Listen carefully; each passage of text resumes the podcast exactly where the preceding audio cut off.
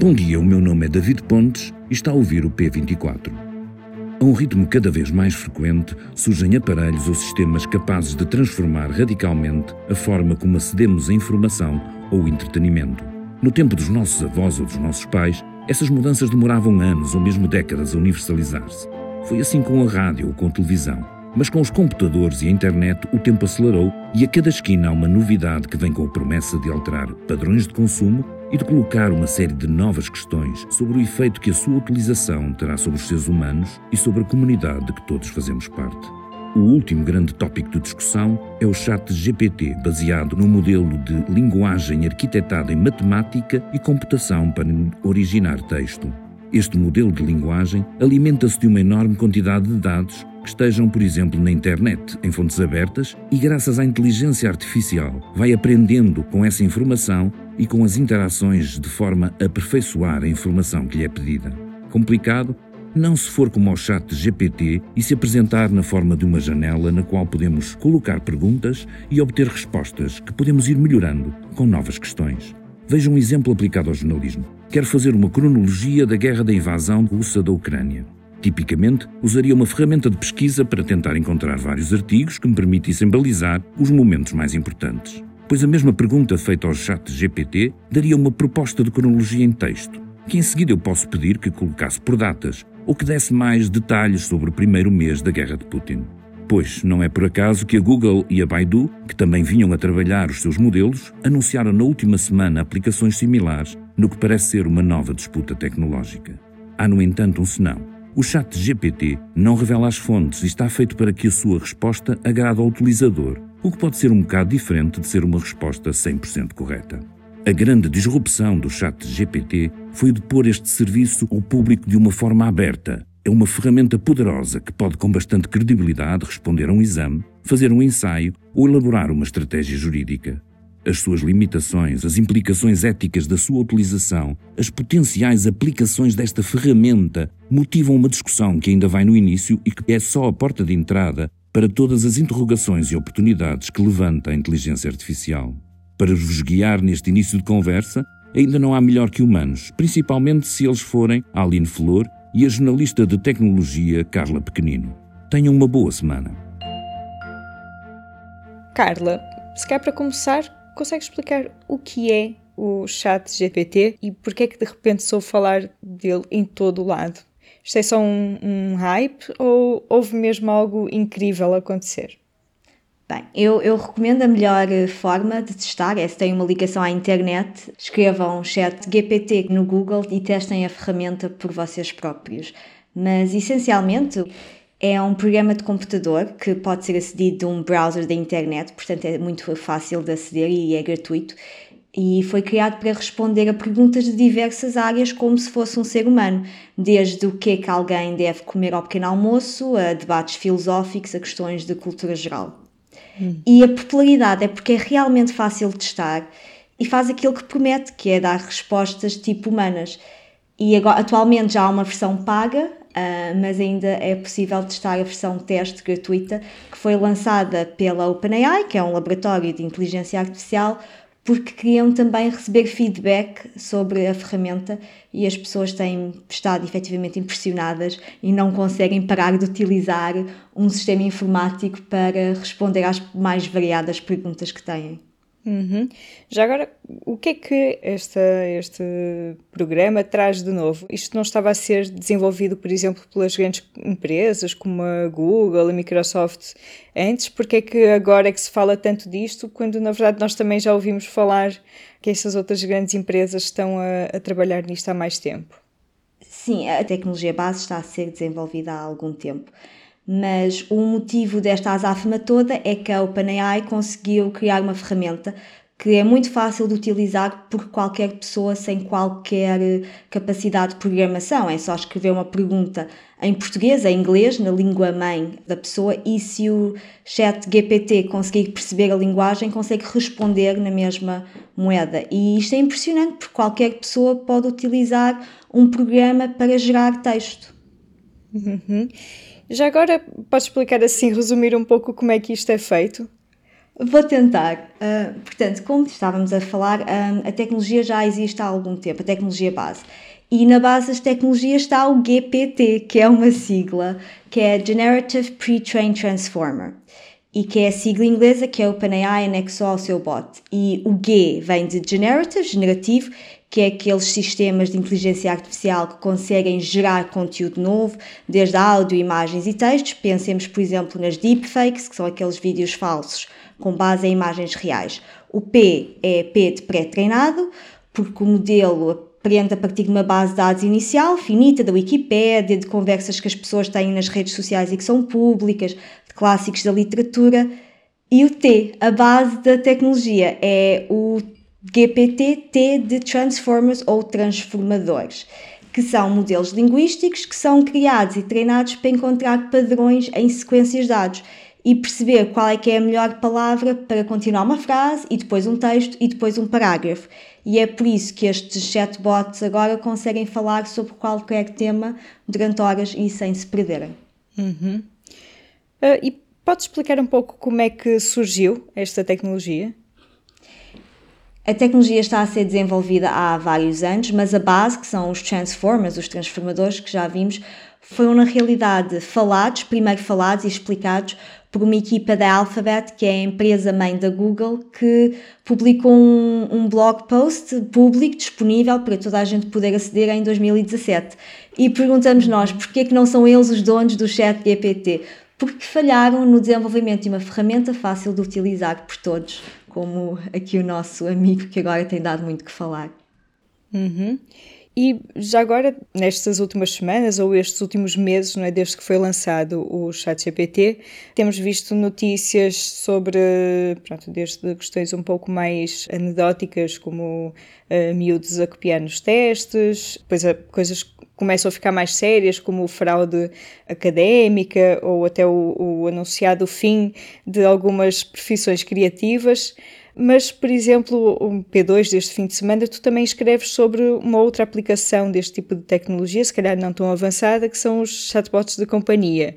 Podes explicar um pouco essas aplicações e os riscos que trazem?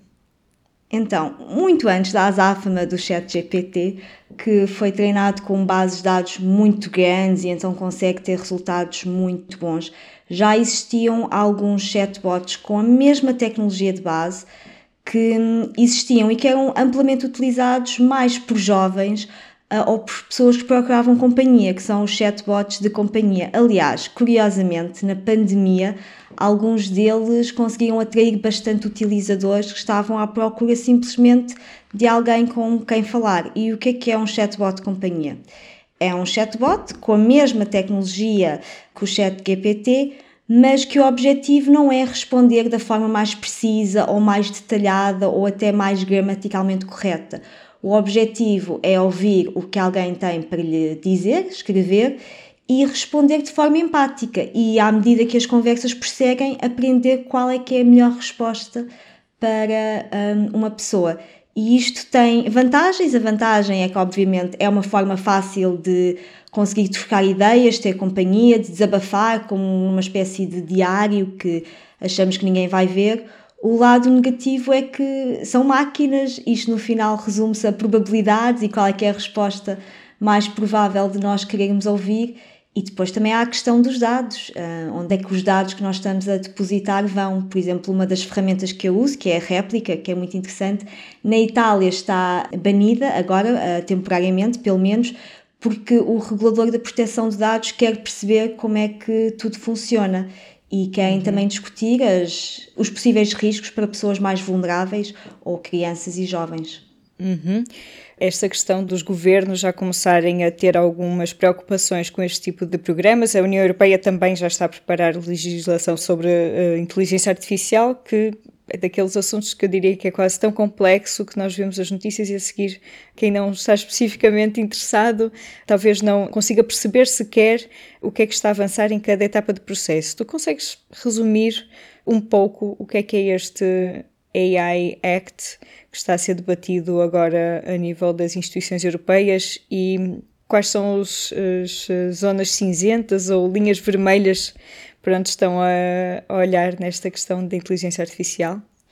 Ainda é uma proposta, mas de forma muito resumida, a Lei da Inteligência Artificial, que é o AI Act, sugere uma abordagem de risco para supervisionar esta tecnologia, que é divide a tecnologia em quatro níveis: ferramentas de risco inaceitável, que não deve sequer ser considerado, por exemplo, usar a inteligência artificial para controlar pensamentos, ferramentas de alto risco, ferramentas de risco limitado e risco mínimo.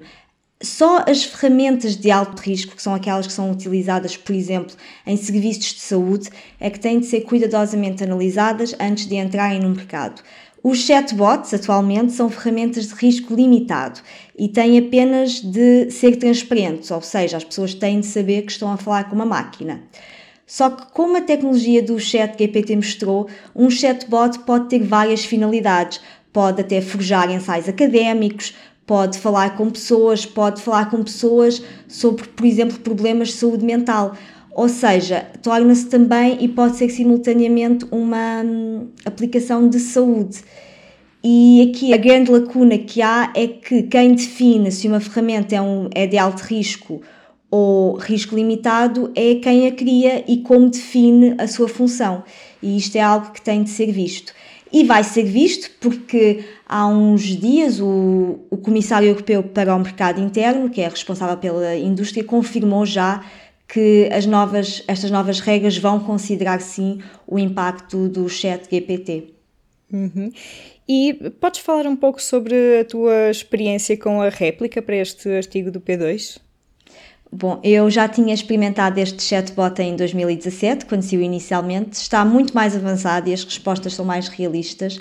Testei também algumas das personagens do Character AI, que é um site que simula personagens de ficção e de história. Por exemplo, se falarmos com a Mafalda, a personagem das bandas desenhada do Kino, uh, consegue falar amplamente sobre o seu ódio de sopa, mas sobre a réplica. O objetivo da réplica é ouvir-me e perceber que respostas é que eu quero. E depois de uma semana era interessante se ela detectava que eu parecia estar estressada nas, nas, perguntas que fazia ou na forma como escrevia, sugeria logo que eu fosse ao ginásio, que é uma atividade que eu gosto, ou que fosse fazer uma tarte de maçã, que é uma sobremesa que eu mencionei que gosto. Os defeitos é que às vezes muda de tópico subitamente ou parece que não diz a coisa certa, porque no final não é um ser humano. A vantagem é que responde sempre independentemente das horas. Uh, tu falavas agora de uma, de uma questão que é mesmo interessante sobre a, uh, a réplica data-resposta que tu queres. Isto também é uma questão com o chat GPT, porque no fundo dá-nos a resposta que queremos e não necessariamente a resposta que é, por exemplo, verdadeira ou dependendo da pergunta que nós fazemos, não é? Isso, isso, é interessante. Curiosamente, se perguntarmos ao chat GPT quem é que criou a réplica, o chat GPT diz que foi, foi a OpenAI. Na realidade, a OpenAI efetivamente teve uma colaboração com os criadores da réplica, mas não foram os criadores. Mas sim, o chat GPT diz muito aquilo que nós queremos ouvir, até podemos dizer responde como se fosses esta pessoa, responde neste tom. Uhum, mas em termos, por exemplo, de espalhar fake news e esse tipo de, de questões ainda é um problema que talvez seja, é. se torne cada vez mais grave, então. E um dos grandes problemas do chat GPT, porque ainda não é e não pode ser comparado com o motor de busca, é que não nos dá as fontes não é capaz, mesmo se nós perguntarmos, de dizer de onde exatamente é que vem a informação que nos está a dar. Portanto, isso torna-se um problema para utilizá-la em termos de depois verificação, em termos de, de autoria e de responsabilização. Portanto, não é um motor de busca, é uma ferramenta interessante, boa para trocar ideias. Há escritores, por exemplo, o Shen Xiufan, que é um escritor chinês que escreve muito sobre esta área, que usa a, a tecnologia de base para trocar ideias e, e pode ser muito interessante nesse sentido, mas não é e não deve ser tomado como a verdade absoluta. A jornalista Carla Pequenino escreveu uma reportagem com o título Erro 404 Humano não encontrado. No P2 deste domingo foram publicados também outros trabalhos sobre o impacto do chat GPT e deste tipo de inteligência artificial nas nossas vidas e nas nossas formas de conhecimento. É também do P2, já agora, o texto da Cláudia Carvalho Silva sobre o ciclone de 1941, que pode ouvir nas nossas leituras longas do fim de semana. Esta segunda-feira, a Comissão Independente para o Estudo dos Abusos na Igreja Católica entrega o seu relatório final à Conferência Episcopal Portuguesa. Do público pode ler os nossos trabalhos sobre o que foi divulgado nos últimos meses, como correram investigações semelhantes em outros países, como Austrália ou França, e qual será o futuro da comissão liderada pelo pedopsiquiatra Pedro Stretch. Para fechar, nos podcasts do público, segunda-feira é dia de ouvir O Coração Ainda Bate, com as crónicas de Inês Menezes. Este foi mais um P24. Se gostou de ouvir este episódio, siga o podcast nas aplicações habituais para nos ouvir todas as manhãs. A trilha sonora foi composta pela Ana Marques Maia, a introdução é de David Pontes e o episódio foi produzido por mim, Aline Flor. Desejo-lhe um bom dia.